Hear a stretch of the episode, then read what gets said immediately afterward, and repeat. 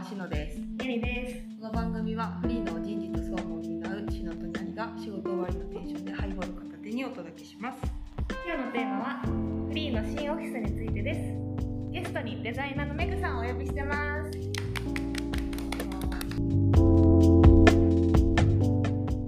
お気に入りポイントはありますか？お気に入りポイント、お気に入りポイントやっぱりその駄菓子屋の会議室。今ここにいる。そう現物支給かなって思って。て、なんか最初その駄菓子屋が欲しいっていう、うん。そのみんなの妄想があって駄菓子屋作ろうみたいな話になったけど、なんか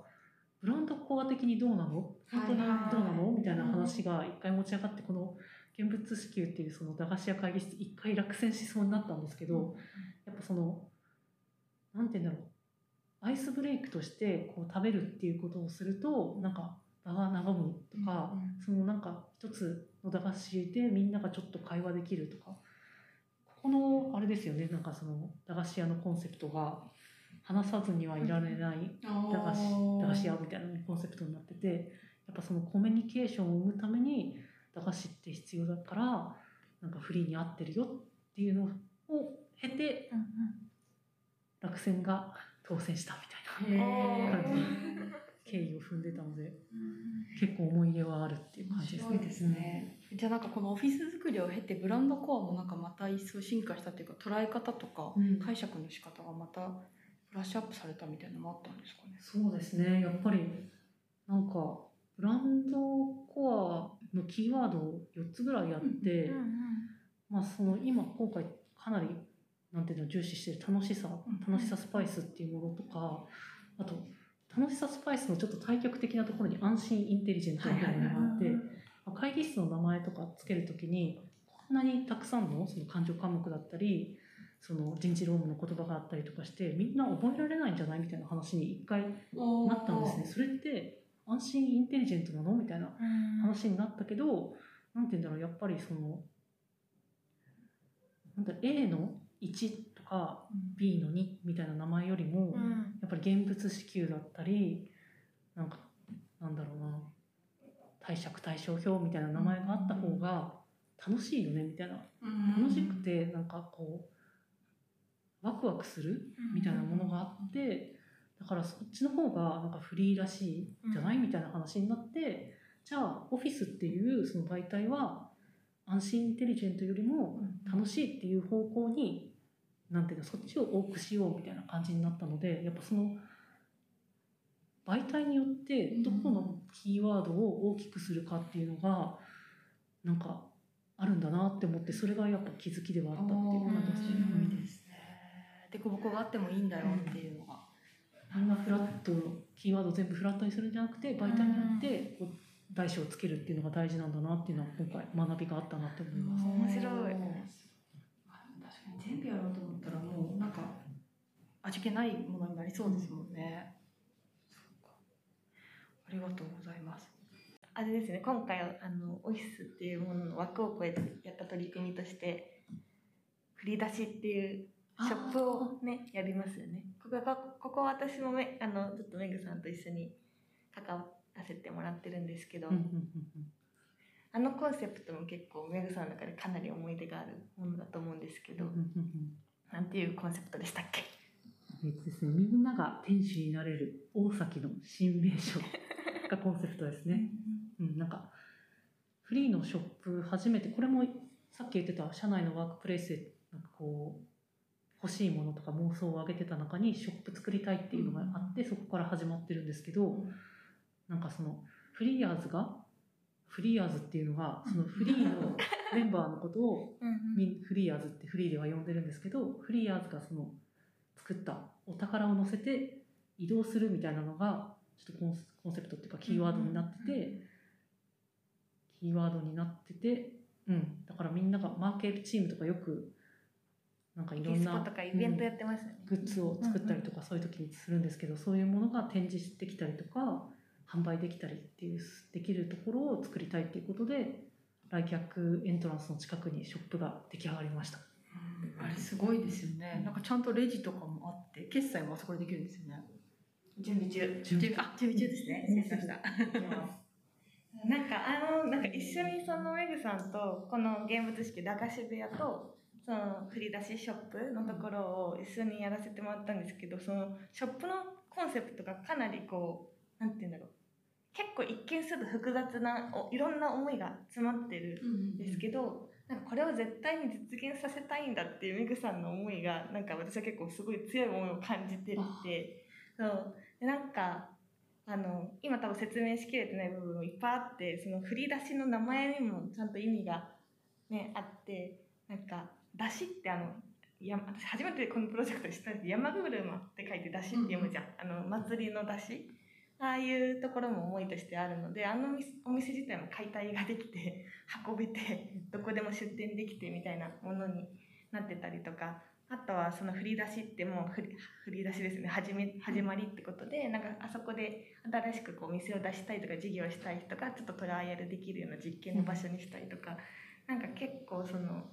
いろんな思いが詰まっててでそこを実現させるまでにかなりたくさんうん。壁があってそう決済の問題とかあの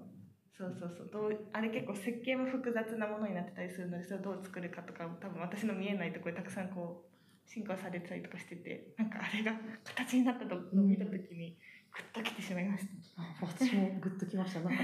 でもこれをみんななんかスモールビジネスの挑戦する方とかなんかみんなやられてるんだなって思ってなんかそういうなんて言うんだろう目に見えないその苦労とかも経験することってすごくいいなっていうのはすごい思いましたね。うん。これから決済できるようになってねみんながお客さんになったり店主になったりするのが楽しみだなって、うん、ね、ユーザーさんも受けるんですか？これからなんかその夢としてそのユーザーさんに貸し出すみたいなのもあーいやってみたいなと思ってて、まああのなんて言うんだろう。トライアル的に、はいはいはい。うん。ちょっとお店始めてみたいけどちょっとなんか試してみたいなっていう人にその場所を貸し出すみたいなことができたらいいなっていうふうに思ってる。実証実験的に。いいですよね。いいですね。ね全然個人的に気になってるのがあのこれ別にカットでもいいんですけどなんかエントランスからそのショップと振り出しとか振り返り博物館行くところって今し別の場所になっちゃって入れないじゃないですか。あのあポイントがないと入れない。なんか私はなんか振り出しとかあの博物振り返りがあるとこまでを受付にしてみんながこう回遊できるといいのかなって思ったんですけど。確かに確かに、それはなんかセキュリティ的にとかなんかあったのかなとか。うんうんうんうん新名所だから逆にあそこになんかいろんな人がこうガヤガヤ来るとか。そういう世界観も素敵だなってなんか妄想してました。ね、あそこみんなが入れたらすごい嬉しい、うん。まあ、それには多分セキュリティチェックを何かしなきゃいけないっていうのは、うん、ありそう。なるほど。あでもほらあの振り出しはねその移動できるから。移動できるからなんか場所を見つけてどっかに出店するっていうのは全然ファーマーケットとかね見つけ場に出せるんだ。ロゴの下とかになんかいろんなセキュリティをくぐり抜けてちょっといろいろやれたらいいなっていう確。いやそこもったいないですよね。自由にカッポできるようにしたいですよね。ありがとうございます。ありがとう。なんか言い残したことはないですか？言い残したこと？番組は終盤に近づいてまいりました。が、はい。そうだな。あとあれか会議室コンセプト会議室以外にリフレッシュスペースもいくつか作ってて目立つところだとビーチとキャンプを作ったっていう感じですね。うん、なんか本当にいや見せたいぐらいなんですけど、本ね当にビーチっていう感じとあと音もねなんかちゃんと波の音が聞こえたりとか、キャンプの方は鳥？鳥。チョピチョピした声とかが聞こえたりとか。でなんかその足場もそのビーチだったらちょっと砂浜をイメージした踏み心地だったりとかキャンプだったら原っぱ？みたいなのを足触りがあるっていうのも楽しめてすごく、うん、そういう大きいところもあるけどなんて言うんだろうその他のそのドリンクカウンターみたいなところの近くに結構植栽が多くあって、うんそこの周りに座れるベンチがいろいろあって、ね。ななんかちょっとしたなんて言うんだろう道端でばったり会った時とかにちょっと座って雑談できるみたいな場所がすごいいっぱいあって、うん目立たないけどそういうところもすごく好きだなって思いますね。いやいいですねなんか接触面積がめちゃくちゃこう広がってる感じがすごくいいなって思いました。あとは私たちこの1個前の番組で懺悔したんですけど私たちあの最初ビーチに対してすごく懐疑的だったんですよ。あ の行って実際見たらめっちゃいいじゃんってなって。あの番組上で謝罪してました。何？ハロハロビーチって何？そう思いますよねなんか。うん。でも行ってみたらすごい良かったですね。あのサーフボードとかもね、すごいですね。ぶっ刺さってるやつ。あとみんなが大好きなヨギボもあヨギボも転がしてもう砂の上でヨギボ楽しんだらいいと思います。現実的にはできないですからね。そうですね。砂だらけになっちゃう。確かに確かに。あと私一個感動したのが、キャンプのところの人工芝をこうそれっぽく削ってあって、その本当のちょっと削れちゃったキャンプ場みたいな風な再現度とかもすげえって思いました。あそこって結局土金になったんですか？いやあそこはもうキャンプって普通とあの土足になるからもうここも普通に靴で入れるようにしようっていうことになって、そうなんですね。テントだけ脱いでねみたいなうん感じ。あ、そうなんだ。普通のキャンプと同じように。ああなるほど。実は裸足で歩いたんですけど、裸足は裸足で気持ちよかったです。話でね、いいよね。アーシングでしょ。それは良かったですねいいね。ありがとうございます。いやまだまだいろいろ聞きたいところですが、あのぜひこれを聞いてる方、あの遊びに来てください。大崎駅から直結したアートビレッジっていうビルのあるので、ぜひ遊びに。9月半ばくらいから外部にもオープンしていく形になるはずなので、はい。というわけで本日のゲストはメグさんでした。